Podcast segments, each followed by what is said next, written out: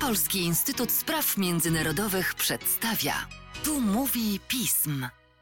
Dzień dobry. W podcaście Polskiego Instytutu Spraw Międzynarodowych witam Państwa Łukasz Jasina. Witam Państwa bardzo serdecznie i witam też serdecznie swojego gościa, czyli Bartosza Bieliszczuka, naszego specjalistę od spraw energetycznych. Dzień dobry Państwu. Kwestią, która wzbudza w ciągu ostatnich kilku tygodni ponownie bardzo duże zainteresowanie, jest gazociąg Nord Stream 2. Nowa odsłona tej sytuacji to napięcia w Unii Europejskiej, groźba sankcji Stanów Zjednoczonych wobec tego gazociągu. Ta groźba sankcji, którą Stany Zjednoczone przedstawiają Europie, wywołuje bardzo poważne kontrowersje w Unii Europejskiej. Denerwuje bardzo naszych niemieckich sąsiadów. Kontrowersje i tak dalej, ale warto wiedzieć, jak to wygląda naprawdę. I dlatego stwierdziłem sobie, Bartku, że ty jesteś tym idealnym człowiekiem, który nam o tym może opowiedzieć. Pierwsze moje pytanie to, jakie tak naprawdę sankcje ze strony Stanów Zjednoczonych mogą grozić temu gazociągowi? Warto identyfikować dwóch różnych aktorów po stronie amerykańskiej, jeżeli chodzi o sankcje. Po pierwsze, mamy administrację prezydencką i ona już od 2017 roku ma możliwość wprowadzenia sankcji przeciw Nord Stream 2 dzięki ustawie CATSA, która została właśnie w 2017 roku przyjęta przez kongres. Ta ustawa kodyfikowała część sankcji, które już wcześniej zostały wprowadzone przeciw Rosji, a także mówi o tym, że administracja prezydencka może, ale nie musi wprowadzić sankcje przeciw podmiotom zaangażowanym w budowę rosyjskich gazociągów eksportowych. Jeżeli te sankcje byłyby wprowadzone, ich konsekwencje byłyby bardzo poważne, w praktyce mogą oznaczać, że podmioty, które zostały objęte sankcjami są odcięte od amerykańskiego systemu finansowego, żaden podmiotów, które jest zaangażowane w jakiś biznes w Stanach Zjednoczonych albo w transakcje z amerykańskimi podmiotami finansowymi, nie może jednocześnie wspierać koncernów, które inwestują w ten projekt albo nie mogą być bezpośrednio zaangażowane w budowę Nord Stream 2. Natomiast ta ustawa CATSA ma kilka takich jakby bezpieczników, które sprawiły, że de facto jej skutki dotychczas były ograniczone. Co mam na myśli? Po pierwsze, w ustawie znalazł się zapis, że wszelkie działania zmierzające do wprowadzenia sankcji muszą być przez administrację prezydencką konsultowane z sojusznikami. Oczywiście nie ma tej wymienionej listy sojuszników, z jakimi powinno być konsultowane. Natomiast taki zapis miał na celu to, aby z jednej strony ukarać Rosję, czy też dać narzędzia do uderzenia w Rosji, ale z drugiej strony nie pogorszyć tych relacji transatlantyckich i żeby do pewnego stopnia uwzględniać również interesy sojuszników. I to jest jedna kwestia i tak zwanych wytycznych do stosowania tych sankcji Departament Stanu uwzględniał, uwzględniał ten zapis, e, powstrzymywał się przy, przed prowadzeniem zbyt zbyt agresywnej polityki w tej kwestii. Drugi taki bezpiecznik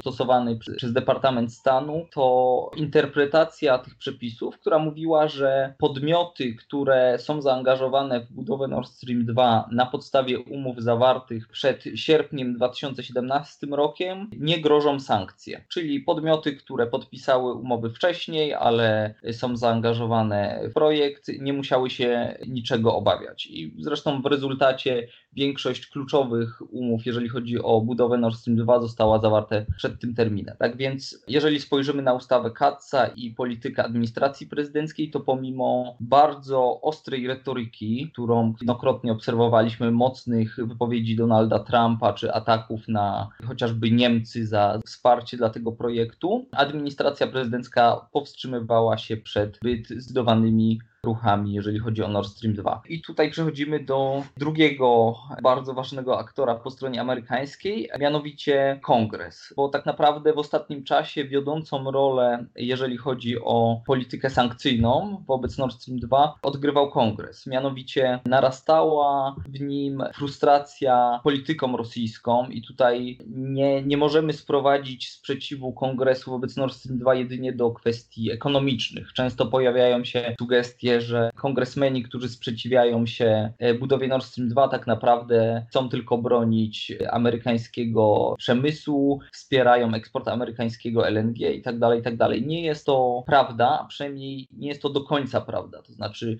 niektórzy senatorowie oczywiście mogą zabiegać również o interes ekonomiczny Nord Stream 2, o interes ekonomiczny e, amerykańskich producentów, Natomiast na, ten sprzeciw Kongresu złożyło się kilka kwestii, między innymi poczucie, że Rosja musi zostać ukarana za swoją agresywną politykę, między innymi ataki hakerskie na Stany Zjednoczone, poczucie, że Rosja nie wypełnia zobowiązań wynikających chociażby z porozumień mińskich, kontynuuje agresywną politykę na Ukrainie, frustracja polityką Rosji na Bliskim Wschodzie czy wobec Turcji itd., tak itd.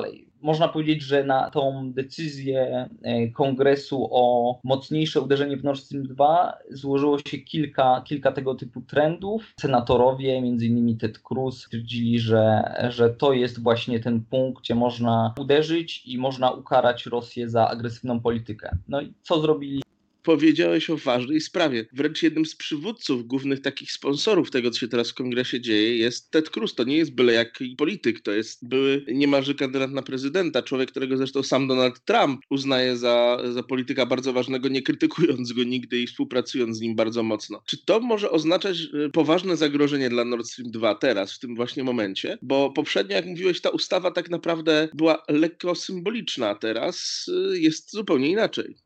No właśnie. I co zrobił Ted Cruz razem z senatorami? Po pierwsze, w grudniu zeszłego roku do ustawy budżetowej, jest to ustawa, która co roku musi być podpisana przez prezydenta. W związku z tym do tych ustaw co roku dołącza się też dodatkowo ustawy, które często nie mogły być przepchnięte wcześniej. I Ted Cruz wraz z kilkoma kongresmenami w zeszłym roku dołączył ustawę o sankcjach przeciwko Nord Stream 2 właśnie do budżetu obronnego. Ta ustawa Y, sankcyjna przewidywała objęcie sankcjami podmiotów zaangażowanych w układanie Nord Stream 2, a także objęcie y, nimi wszelkich instytucji udzielających wsparcia tego typu działaniom. Te sankcje odniosły swój skutek bardzo szybko. Zresztą Ted Cruz bardzo starał się, żeby podmioty zaangażowane w Nord Stream 2 wystraszyć czy zniechęcić do współpracy.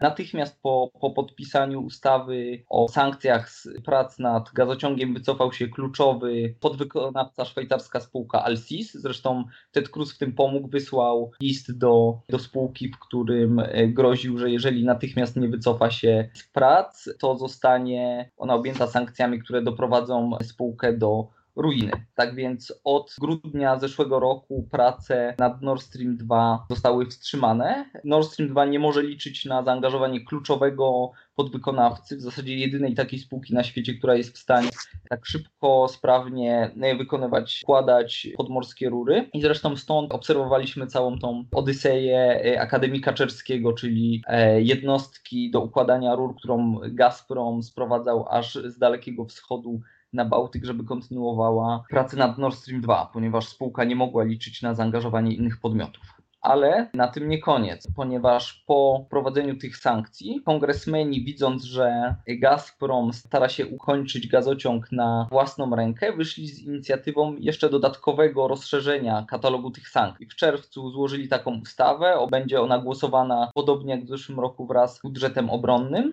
i te poprawki przewidują m.in. objęcie sankcjami podmiotów zaangażowanych m.in. w badanie dna, które ma pomóc w badaniu gazociągu, stabi jego stabilizację, spawanie, powlekanie rur, a także, i to jest istotne, porty, które udzielają pomocy w modernizacji, w obsłudze technicznej jednostek, które są zaangażowane w układanie rur. Dlaczego taki zapis znalazł się w tych poprawkach? Ponieważ jednostka Gazpromu e, musi przejść pewne prace modernizacyjne, zanim przystąpi do prac, i kongresmeni poprzez te powyższe zapisy starają się zniechęcić wszelkie porty europejskie czy swoich partnerów przed zaangażowaniem w tego typu e, działania. I co istotne, nowe zapisy tej ustawy przewidują również retroaktywne działanie sankcji. To znaczy, poprawki do ustawy nie zostały jeszcze przyjęte, ale na ich podstawie podmioty, które już teraz byłyby zaangażowane w tego typu działania,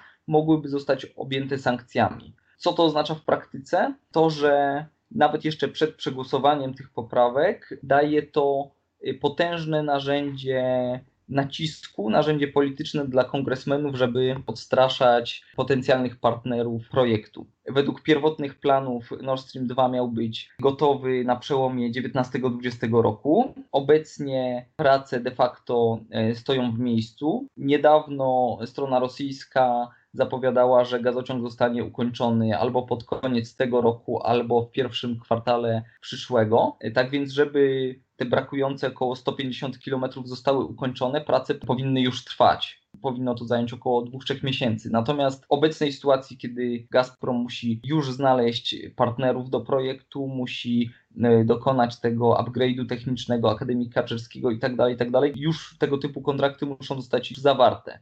Natomiast ta ustawa ma taki efekt psychologiczny i rzeczywiście odstrasza potencjalnych partnerów od współpracy z Gazpromem. I to jeżeli chodzi o ustawy kongresu. Natomiast w międzyczasie, jeszcze po, po zgłoszeniu tych poprawek w czerwcu, w lipcu Departament Stanu zapowiedział, że zmienia wytyczne co do stosowania ustawy Katsa z 2017 roku. Tak jak wspomniałem, pomimo bardzo ostrej retoryki, administracja prezydencka powstrzymywała się przed mocniejszymi ruchami przeciw Nord Stream 2, jednak od lipca zapowiedziała, że jeżeli koncerny, które kontynuują zaangażowanie w Nord Stream 2 nie wycofają się natychmiast, to nawet te, które zawarły umowy przed sierpniem 2017 zostaną objęte sankcjami, a ponadto administracja prezydencka zasygnalizowała, że ewentualny przeciw sojuszników, takich jak na przykład Niemcy, na niewiele się zda i, i, i, i że również administracja prezydencka jest gotowa wprowadzić sankcje, co jak można się domyśleć miało ogromny wpływ również na relacje transatlantyckie. No i tu wejdę ci w słowo, bo skoro mówisz, że Ameryka myśli, że sojusznicy się temu sprzeciwić nie dadzą rady, to jak temu sprzeciwić próbują się nasi sojusznicy, czyli Republika Federalna Niemiec? Jeżeli chodzi o sankcje, to działania Stanów Zjednoczonych wywoływały bardzo mocne emocje e, po stronie niemieckiej. Przez długi czas tym, e, powiedzmy, złym policjantem dla e, Niemiec był kongres. I pomimo całego katalogu rozbieżności konfliktu z Donaldem Trumpem czy sporów, również jeżeli chodzi o sankcje, na przykład w sprawie Iranu czy w sprawie Międzynarodowego Trybunału Karnego, to Niemcy nie musieli obawiać się zbyt mocnych ruchów administracji prezydenckiej ale mimo to te emocje antyamerykańskie były tak mocne, że z czasem zaczęto wręcz łączyć sankcje, z którymi wyszedł kongres, z Donaldem Trumpem. To znaczy, ja też niejednokrotnie spotkałem się z zarzutami, że sankcje to jest wina Donalda Trumpa. Natomiast teraz jeszcze dodatkowo e, ta zmiana polityki administracji prezydenckiej dolała oliwy do ognia i, i, możemy obserwować bardzo mocne reakcje Niemiec na tę politykę. Zresztą nie pomaga w tym również fakt, że kongresmeni tacy jak Ted Cruz niedawno grozili władzom niemieckiego portu Mukran, który jest główną bazą logistyczną dla Nord Stream 2, że zostanie zniszczony przez sankcje, jeżeli będzie kontynuował wsparcie. W efekcie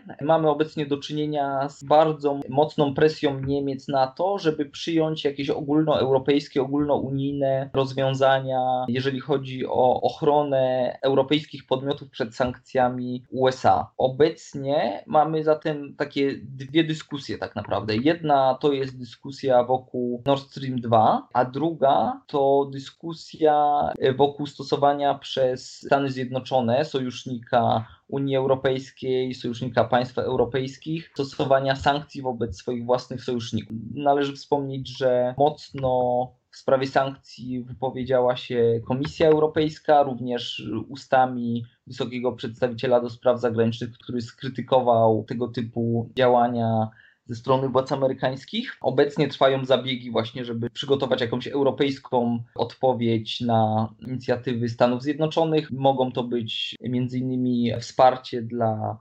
koncernów, które miałyby zostać objęte sankcjami, inne działania polityczne. Myślę, że to jest zresztą dobry temat na nasz kolejny podcast. Natomiast jednym zdaniem, krótkoterminowo tego typu inicjatywy są raczej skazane na porażkę. Jedna kwestia to jest fakt, że będzie wymagana tu jednomyślność państw Unii Europejskiej, a, a jak doskonale wiemy, kraje takie jak Polska czy państwa bałtyckie nie będą bardzo przygnębione faktem, że sankcjami zostaną objęte podmioty zaangażowane w Nord Stream 2. E, to jest jedna kwestia. Druga sprawa to fakt, że wiele z koncernów, które jest zaangażowanych w Nord Stream 2, jest również zaangażowany w biznes z podmiotami amerykańskimi albo na amerykańskim rynku, więc kiedy muszą zdecydować, czy wolą wspierać Nord Stream 2 za cenę utraty kontraktów z podmiotami amerykańskimi albo, albo odcięcie od systemu finansowego USA i od dolara, to wybór jest jasny. Otwartym pozostaje pytanie, jak długoterminowo będzie wyglądać ta debata, ponieważ jak widzimy, napięcia transatlantyckie narastają, ale to jest coś, na co Polska powinna być przygotowana na, na rosnącą e, presję w tym obszarze i, i dalszy sprzeciw wobec Nord Stream 2. Mm, jeszcze jeżeli chodzi o stosunki ze Stanami Zjednoczonymi, przez pewien czas niemieccy partnerzy wiązali pewne nadzieje z ewentualną porażką w wyborach prezydenckich Donalda Trumpa. Natomiast ewentualna zmiana w niewielkim stopniu wpłynie raczej na politykę sankcji. Jedna z kwestii to jest fakt, że, że to kongres bardzo mocno stara się o zatrzymanie Nord Stream 2. Druga kwestia, nie jest wcale powiedziane, że że polityka po ewentualnej zmianie administracji prezydenckiej znacząco, znacząco się tu zmieni, a napięcia z Rosją e, zostaną zażegnane. Tak więc otwartym pozostaje, kiedy Nord Stream 2 zostanie ukończony i czy Rosjanie będą w stanie e, samodzielnie ukończyć projekt. Na pewno zrobią wszystko, żeby zrobić to samodzielnie. Drugą kwestią jest to, jak będą wyglądać stosunki transatlantyckie i inicjatywy wewnątrzunijne, żeby przeciwstawić się tego typu polityce e, Stanów Zjednoczonych. No cóż, jak widać, pewne rzeczy się mogą zdarzyć, pewne gazociągi mogą być niezbudowane, a sprawa ciągle jest w grze. Bartku, dziękuję Ci bardzo, bardzo mocno za podcast. Dziękuję bardzo.